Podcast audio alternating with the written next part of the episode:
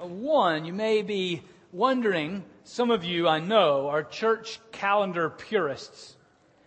And you're saying, wait a minute, this is uh, not Pentecost. And as uh, a youth in the, the church told me just a few minutes ago, what'd you do? Did you forget that uh, Pentecost is like 50 days after Easter and you already had the bulletins printed, so you just had to go with it or something? And I turned to my daughter and said, No, that's not the case. that I just, uh, yeah, the church calendar is made to serve us, not us to serve the church calendar. And so sometimes it helps to switch things around a little bit. And uh, I thought, uh, you know, with Pentecost actually being in the middle of June, so far separated and in the midst of a different season. Let's, let's give it a couple Sundays even, uh, right after um, Easter and the celebration of the resurrection because of the absolute essential necessity uh, of the Holy Spirit truly being alive, as, as we were just singing and just praying. Um, if you don't remember that the Pentecost um, was a uh, one of the three um, Jewish uh, festivals where everyone who was Jewish would gather in Jerusalem. And they would have a festival. And this was to celebrate, one of the things they celebrated was the end of the grain harvest. They also, eventually, the, the uh, uh, temple added that this was the day that we celebrated the, the God giving the law to us. God giving to Moses, meeting with Moses and giving the Ten Commandments on the top of Mount Sinai. And um, the uh, so all would be gathered in a huge festival-like atmosphere um, in in Jerusalem for Pentecost. And what we'll see in a few moments when we look at the passage is how God replaces the law with the Spirit and how the power of God meeting with Moses and bringing the law is overcome by the power of the Spirit dwelling within all the believers. We've seen um, a number of uh, evidences of great power in the last several weeks, whether it's tsunami, earthquake, or tornadoes. We, we see the power of great wind in our uh, in the southeastern part of our uh, nation. And uh, yet that power was destructive. And that, that power was applied upon us. What we're going to see when we look at the power of the wind of God, of the Spirit of God, the, the Holy Spirit, we're going to see a power that is constructive and a power that doesn't, isn't applied to us, but within us and through us. So we're going to look at Acts chapter 2, starting with verse 1, which is the, as we'll see, they're gathered, the, the, there's 120 Jesus followers that have gathered together, really. And they've, they've gathered together during the Jewish festival of Pentecost, and we'll see how the Spirit comes and remakes, re- renews, remakes this particular celebration. Let's pray together. Gracious God, thank you for your written word. Thank you for your living spirit who resides within us. We ask now that your, your spirit would, would prepare us for what you would have to uh, teach us, how you would want to change us, how you would want to lead us. Help us to put aside the things that can distract us or tempt us away from you. Help us in this moment to be honest with you and honest with ourselves, to truly take the next step that you are leading us to. In the name of Jesus we pray. Amen. Right, it's Acts uh, chapter 2, starting with verse 1. It's found on page 885 in your Pew Bible if you want to turn there, or you can follow along uh, in the, on the screen. Hear the word of the Lord. When the day of Pentecost had come, they, they being the 120 or Jesus followers of the time, they were all together in one place. And suddenly, from heaven, there came a sound like the rush of a violent wind. And it filled the entire house where they were sitting.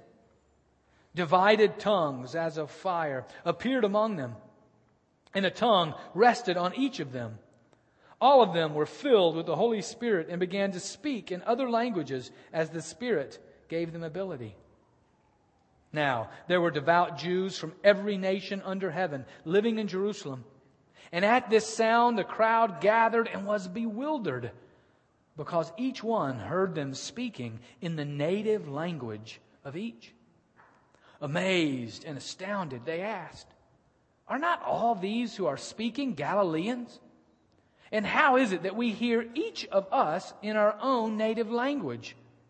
Parthians, Medes, Elamites, and residents of Mesopotamia, Judea and Cappadocia, Pontus and Asia, Phrygia and Pamphylia, Egypt, and the parts of Libya belonging to Cyrene, and visitors from Rome, both Jews and proselytes, Cretans and Arabs. In our own languages, we hear them speaking about God's deeds of power. All were amazed and perplexed, saying to one another, What does this mean? But others sneered and said, They are filled with new wine. It's the word of the Lord. Thanks be to God. Now, I want to, to note a couple things with this particular event, which is really a crucial and essential foundational element. This is the birth of the church. I mean, these are the first breaths. I just had a new baby uh, across the street, yeah, and born just this week. And those crucial first breaths are, are essential, definitive. And these are the first breaths of the church. The, the first thing to note is up until this time, the church is powerless still. They're still huddled in an upper room, just 120 of them. Without the Spirit, there would have been no other steps taken. They had had three years of the best spiritual teaching, divine truth presented to them in ways they could grasp. I mean, it was the best, it was the best teaching any human being will ever have. The best teaching that any, that they received in those three years than we will all have together in our lifetimes. Because they were with God in the flesh. They were with Jesus face to face. Better than any graduate school seminary, better than any other human teacher combined. They had it. And yet they were still powerless, weren't yet complete. They'd had fantastic religious experiences. I mean, they had been to the mountaintop a couple times. Yeah, they'd seen Jesus heal people. They'd been healed. They, would eaten the bread that he fed thousands with. Yeah, they'd seen it happen. They'd eaten the bread. So it's, what a high. And, and they had not only one, I mean, it's almost unfair. Not only one, but, I mean, I'd take a quarter of a resurrection. But, but they got to experience two. They saw both Lazarus and Jesus raised from the dead. What powerful religious experiences, spiritual highs that they would have had. Yet, they were incomplete huddled in an upper room until the power of God in the third person of the Trinity, the Holy Spirit, came to reside within them. Until that happened, they were powerless. But when the Spirit came and gave them and filled them with the power of God, then they were unleashed.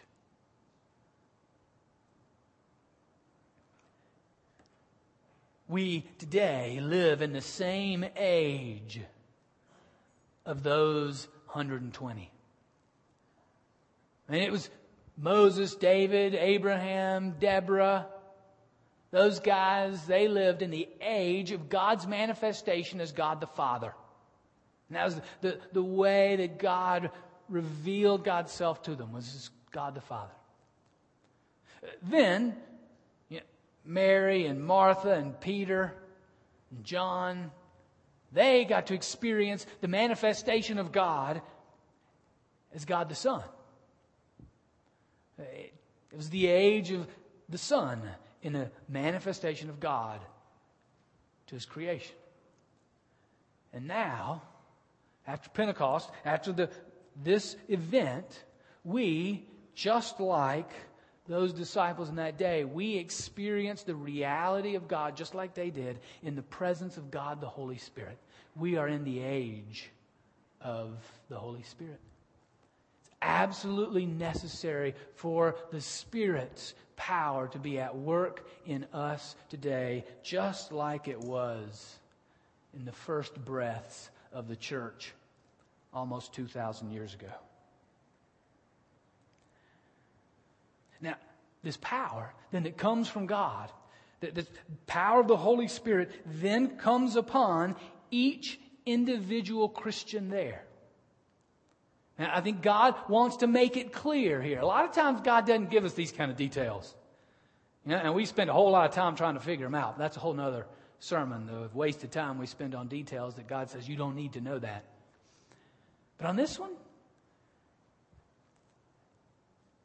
he demonstrated that the Spirit came upon every believer equally by having little flames spread apart, and that each one who claimed to follow Jesus had that flame fall upon them. So that every one each one, you and me, everyone in this room, everyone in all of creation who claims Jesus as Lord and means it, can only do so because the Spirit has allowed them to do so and the Spirit resides within them. I mean, Paul says as much, the Apostle Paul says as much in 1 Corinthians chapter 12, where he says there's no way we can say Jesus is Lord except by the Holy Spirit. So if we've said that and meant it, then the same Spirit who was in Peter on this day is in us, each one of us today. It's one of the wonders of God. He, he does not call those that are qualified for his mission. He doesn't call those who are particularly strategically gifted for his mission. He qualifies those he calls by the gift of his Spirit within us. So if you are a follower of Jesus, then you've been called to the mission and you are filled with the Spirit and you have everything you need. All the, the, the power of the universe, the presence of the Holy Spirit is in you for the work of the mission that He's given you. it's important to, to note here that so the power, it's necessary for the power of God for this day to come. This is not just sort of a, an added bonus here. This is absolutely essential for the church, for the power of God through the Holy Spirit to come. And that that power of God and the Holy Spirit comes upon every single human being who claims Jesus as Lord. And the purpose the purpose of Him coming in us, empowering us, equipping us, teaching us, leading us, healing us, forming us, doing all that He does within it. The purpose is so that we can carry out His mission.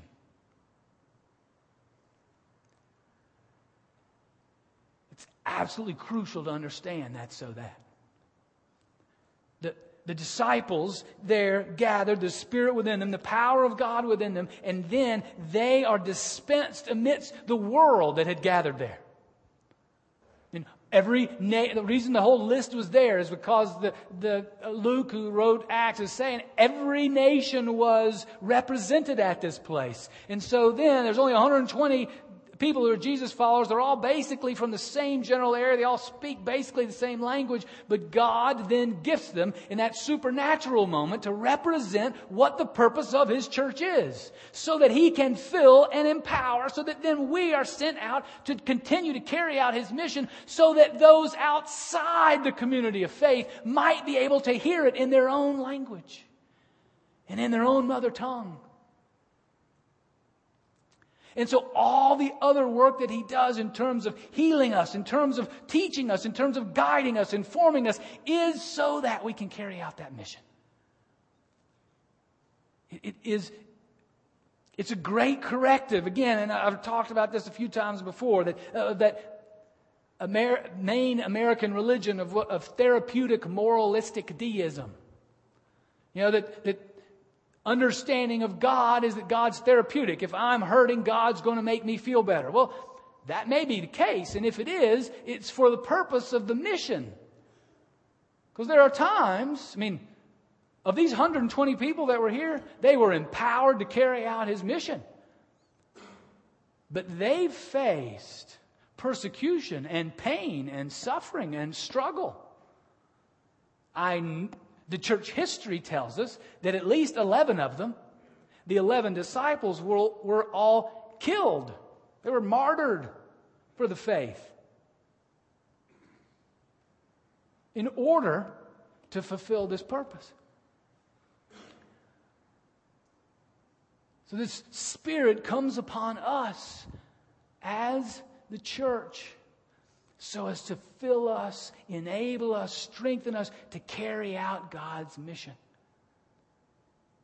Again, a good corrective on this therapeutic moralistic deism. The, the moralistic part is that God sort of just gives us some good rules to follow that are really good for life, which again, that's true, does do that. And the deism is the thought that God is sort of got everything rolling and he sort of sticks his finger in it every once in a while, but other than that, he's sort of sitting on his front porch on his rocking chair just watching. And then when we call, then he gets us out of the trouble we get into, which is not the God of the universe.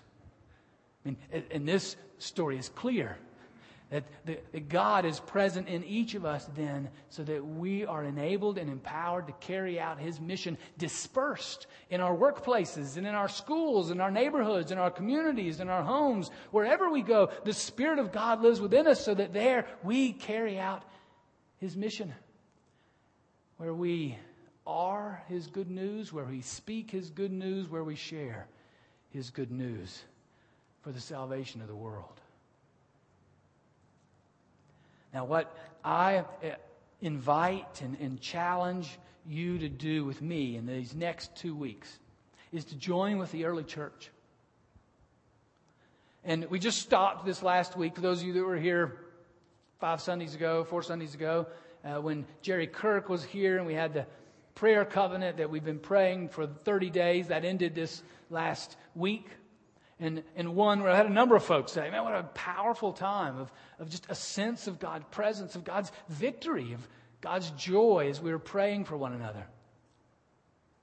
Well, what I, I want to challenge us to do for these next two weeks is to join in the spirit of Pentecost of the early church and morning, noon, and night, whatever three times spread out through the day. I mean, you know your day better than I do. What's the, the best time for you? But morning, noon, and night, simply to pray, Holy Spirit, take control of me today for your mission.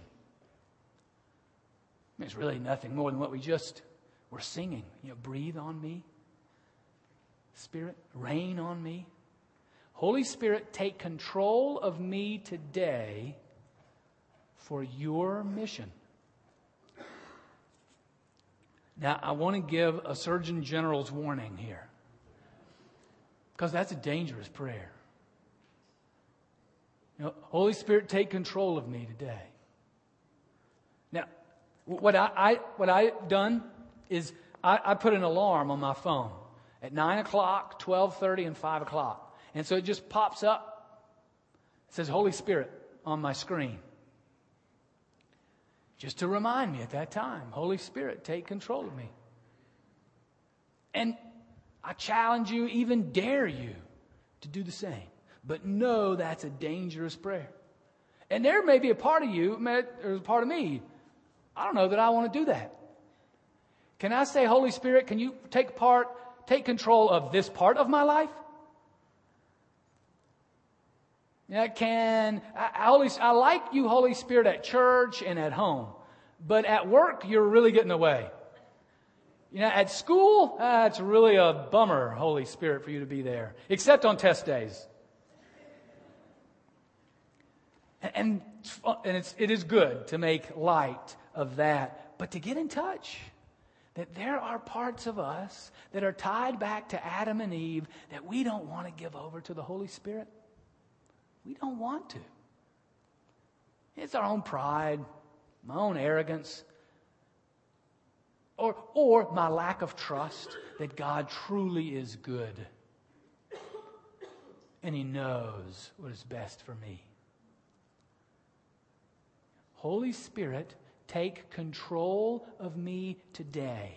You know, not yesterday, not tomorrow, not when I graduate, not when I retire. Take control of me today for your mission. And that is in line with what happened when the church was born around 2,000 years ago.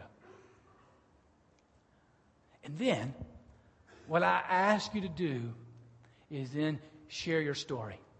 I'd love you to share your story with me. Share your story with the church because if you're asking that, I mean, if there's just one person here who seriously hears that and says, okay, Holy Spirit, take control of me today for your mission, God will answer and things will happen. Even if it's just little things, even if it's just the alarm goes off, I'm driving down the road, and I see a car on the side of the road with the flashers going on. Usually it would be God be with them because I'm not going to be late. Instead, I dropped Nate off, just went and saw him. Nobody had helped him. They're waiting for, you know, the tow truck to get there and they couldn't wait till tomorrow. You know, that goes.